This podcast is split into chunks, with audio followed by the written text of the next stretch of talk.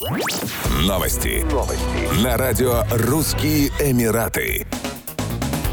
Основателя мессенджера Telegram Павла Дурова назвали самым обедневшим миллиардером из российского списка Forbes. Если в 2022 году он занимал третью строчку рейтинга, то теперь замыкает десятку. Уточняется, что потери Павла Дурова составили рекордные 3,6 миллиарда долларов. Его нынешнее состояние оценивается в 11,5 миллиардов долларов. Всего сократилось состояние 13 из 110 участников списка Forbes. Совокупно они обеднели на 8,5 миллиардов долларов. В феврале 2023 года Павла Павла Дурова назвали самым влиятельным человеком Дубая. Он занял первое место рейтинга, составленного изданием Arabian Business. Всего в рейтинг вошло 100 самых влиятельных персон Эмирата. Как говорится в рейтинге, Павел Дуров стал российским Марком Цукербергом после запуска крупнейшей в России социальной сети ВКонтакте в возрасте 22 лет. В 2013 году он запустил Telegram, аудитория которого сегодня превысила 700 миллионов активных пользователей.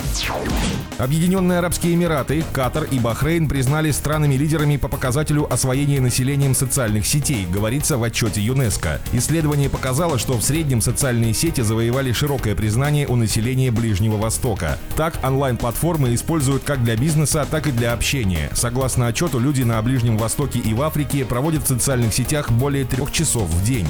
По активности в YouTube лидирует Ливан, в TikTok – ОАЭ. В девяти странах Ближнего Востока наиболее активно используют Snapchat. Четыре страны Ближнего Востока и Северной Африки входят в топ-20 20 по охвату в Инстаграм. При этом Турция является пятым по величине рынком для Инстаграм в мире с почти 49 миллионами пользователей. Три страны МЕНА входят в топ-20 рынков для Twitter. Доклад был опубликован Орегонским университетом совместно с ЮНЕСКО.